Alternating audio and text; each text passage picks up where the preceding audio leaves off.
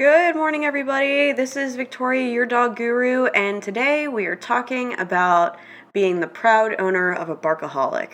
A lot of people struggle with this on a regular basis um, for various reasons. Maybe their dog is barking at the mailman, maybe they're barking at what seems like nothing.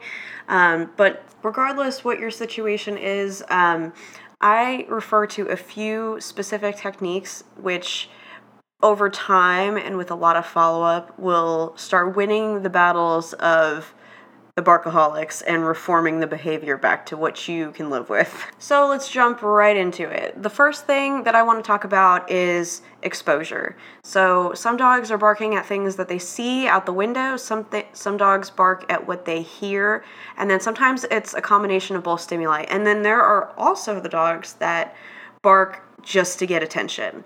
Um, attention barking can be a huge and ongoing problem if it's not addressed properly. So, we're going to talk about all of those factors and how to start reversing that process. Before you tackle what the causes are, um, normally I always say identify triggers first, but in this particular case, you want a few other things in line before you even attempt to try and neutralize triggers. So, there's three key behaviors you're going to need to have in place. One, you're going to want to have a solid come when called down pat. Another behavior that's really useful is teaching them leave it, which I'm going to go into the schematics of how to teach that.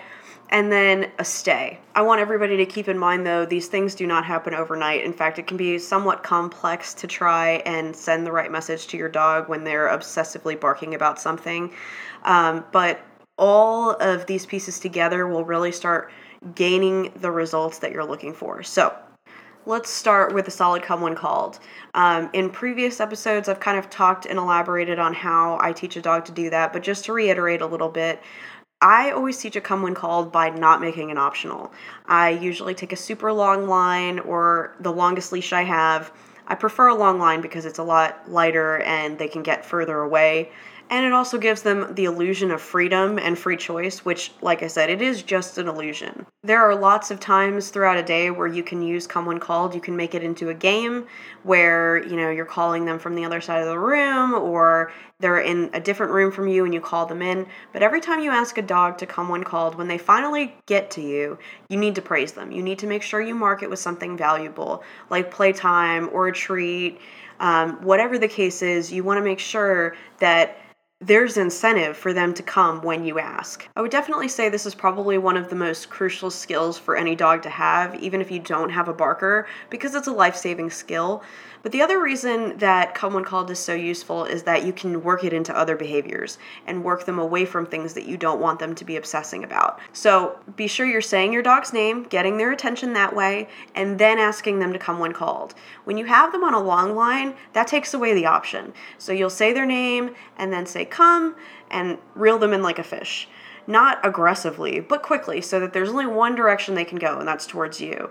And even if they're hesitant and slow at first, they will speed up, just learning that they don't have an option. And I'd recommend practicing that process over and over and over to the point where when you have the long line on them and they hear the words come after their name, the word come after their name, they're already heading in your direction because they're anticipating you giving them a payoff, they're anticipating you giving them good feedback and a reward.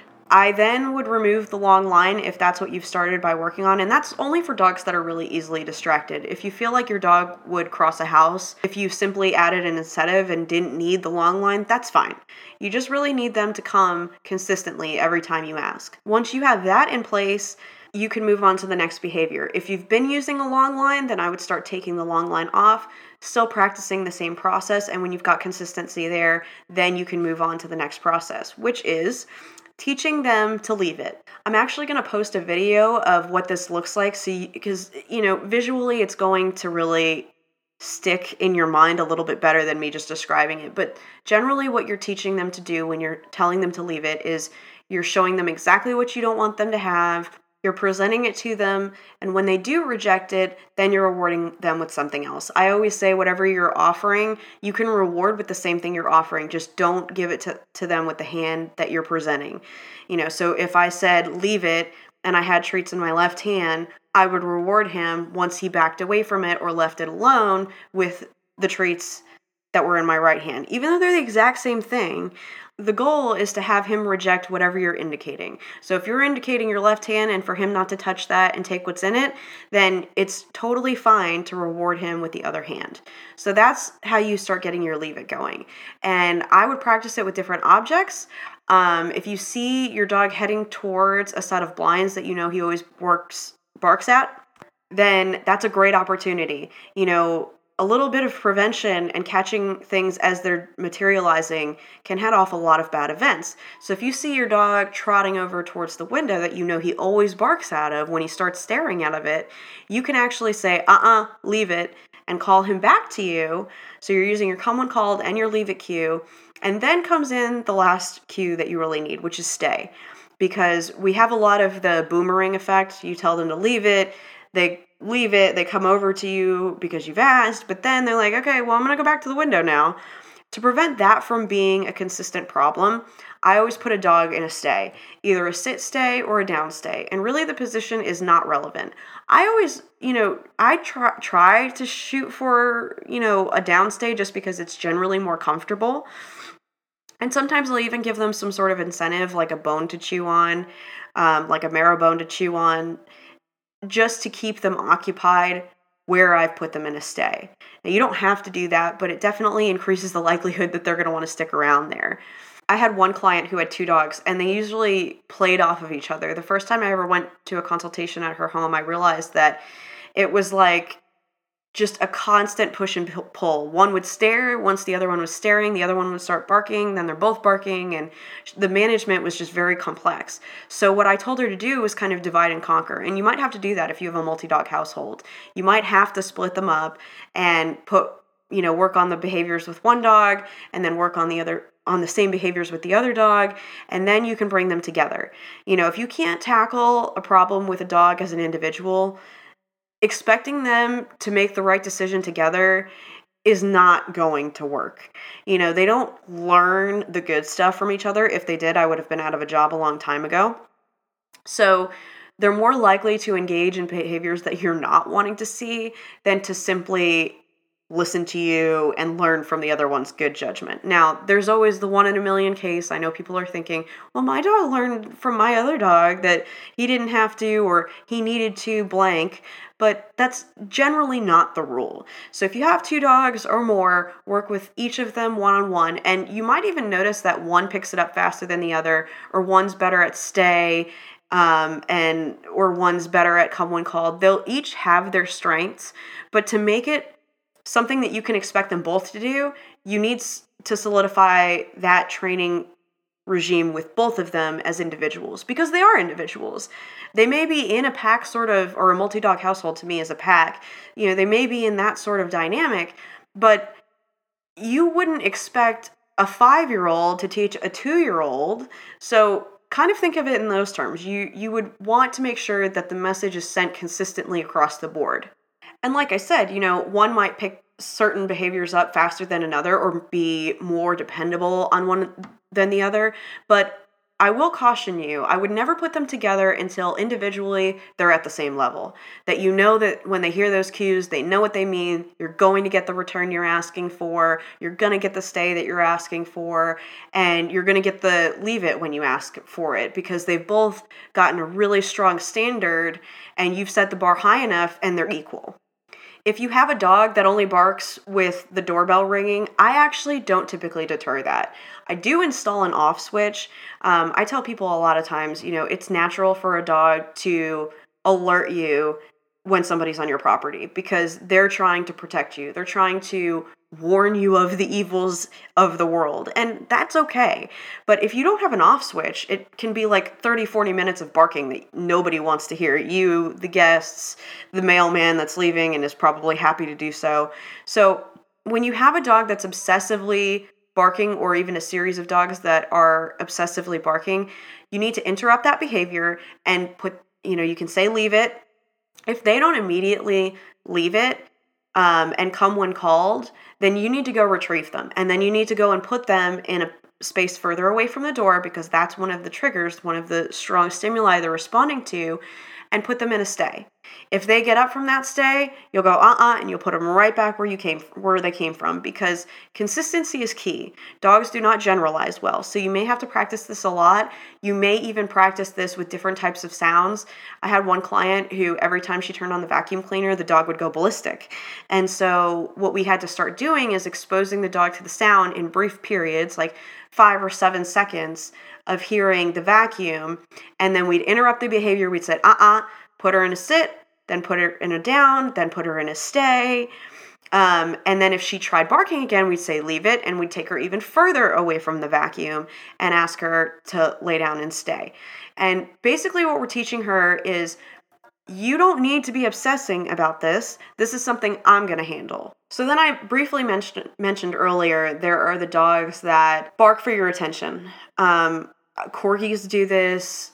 Uh, I've seen labs that do this the breed is really kind of irrelevant because once a dog has learned to attention bark, that's really its own reward. So, if you want to reverse a behavior like that, you need to start disengaging. You know, a lot of times we don't pay attention to our dogs when they're making the right decisions. We only give them attention when they're doing the wrong thing. I'll give you an example. I, when I first started training, would only discipline my dog. I mean, I was kind to him about it, but I would only really engage with him besides cuddle time when I needed him to stop doing something naughty. When I should have been rewarding when he was calm. So he was an alert barker, and um, every time he would hear something outside of the apartment or the house, wherever I was living, it really didn't matter. It was like he had sonar going on. And I mean, when that was the case, I should have been, when he was quiet, even if nothing was going on, I should have been and marked that because when he started barking because he heard something or he wanted me to feed him, for example, I was rewarding that behavior simply by paying attention to it instead of interrupting it and redirecting it. You know, if a dog is getting demanding for your time or something you're holding or your attention, I prefer disengaging because if what you want from me is what I'm holding, then I'm taking it away and I'm leaving the room with it and you're on the other side of the door. If the reason you're barking at me is because I haven't pet you fast enough, then again, I'm going to put space between us. I'm going to ignore you. I'm going to even take make make sure that my vision is far averted from you, and I'm going to go about my life. And when you're quiet, that's when I'm going to reward you. That's when I'm going to re-engage. I mentioned earlier, you know, mother dogs, when there was something a puppy was doing they didn't want them to do, they would immediately withdraw their attention. They would sometimes leave the space, they sometimes just sat up and ignored them, but the message is still there. You know, even if you got your puppy as early as six weeks, which I, by the way, don't typically recommend, I always say, you know, the longer you can keep them with a breeder or with their litter mates, the better. I mean, I say that. No, 14 weeks is a little bit of overkill, but the first eight to 10 weeks are super crucial periods of time and language. And, and I understand there are orphan situations where you know, heaven forbid something happens to the mother. But in those cases, learning from littermates isn't enough. They need some sort of guidance outside of that. Sometimes they have uh, a female dog to offer that language because as they develop, those imprint periods that they go through, they're still there. That information is still active. And when you do something that mom would have done when she didn't like what they were doing, you know, she's not got time to tell eight puppies, knock it off. No, she's going to disengage. She's going to leave the space. She's basically going to give them an authoritative silent treatment. And then when they behave or they just stop what they're doing, be it barking, nipping, generally annoying her, that's when she goes, okay, mom's back in town. And she never really left, but she's sending a message that that's not how you're going to get my attention. And we need to send that same message because it's going to resonate more than you interrupting them every single time they're doing something you don't like.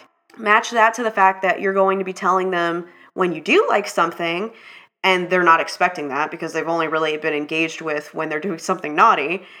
You're setting up a pattern that teaches them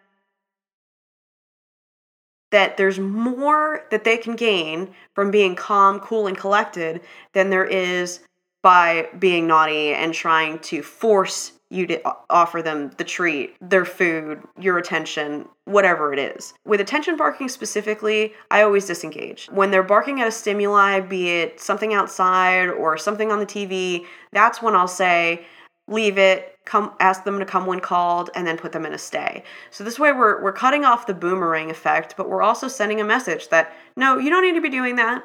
This is actually your new job, and you can have a give them a toy. You know, stay is its own effort, and a lot of dogs that don't know a solid stay will try and get up, and owners give up after like the second or third time that they've gotten up. The key to stay is every time they get up and you have not told them, okay, you're released, you know, they're learning. They're like, okay, well, they've only got three good runs in them. After I get up the third time, they're not coming and putting me back. So you don't want your dog to outsmart you and start training you. You want to return them to, to, that spot over and over and over. And when you do, you're going to realize that the times that they break that stay become less frequent and your consistency and your need to remind them, no, no, no, go back over here, is also infrequent. Um, and eventually it won't exist at all. You won't have to tell them, go lay down and stay, because it's like they know, oh, I've been told to leave it, here's what's coming. And it's just as predictable as what they got from mom. Mom sent them very clear messages. She did the same thing over and over, and eventually they just fell into line because they had no other choice. It was either listen to mom or don't get fed, or listen to mom, or don't get attention. So you really have to make it a simple process. You don't overcomplicate things. Mom doesn't do that. You don't need to do that. In fact, dog language is pretty straightforward. Consistency wins and clarity wins. So as long as you're both of those, your likelihood of achieving your goals, whatever they are, is so much higher because you've sent the messages, you've given them the feedback. And when you get used to rewarding them for what they're supposed to be doing, you're going to see that they are responding the way you need them to respond instead of the way that they've done it in the past. So, if you're the proud owner of a Barkaholic, this is how you can really get started and start reversing a behavior that can be super annoying and draining. Simplify the process, be clear, be consistent, and reach your goals. If you have any questions about anything I talked about today, uh, feel free to shoot them my way. I am going to be posting a video, and I'll send I'll put a link in the show notes so that anybody can go check out the video and see exactly how to teach a leave it. Um, and just to give you an update of what we have coming up this week, we actually have a guest that's going to be on our show. He's also a podcaster and he's coming, so he'll be sharing his doggy stories because he's had a lot of dogs in his lifetime. He'll be on the show next Wednesday. And until then, send me your questions, give me your feedback, and enjoy the video. Have a good day, everybody. This is Victoria, your dog guru, and I'll talk at you later.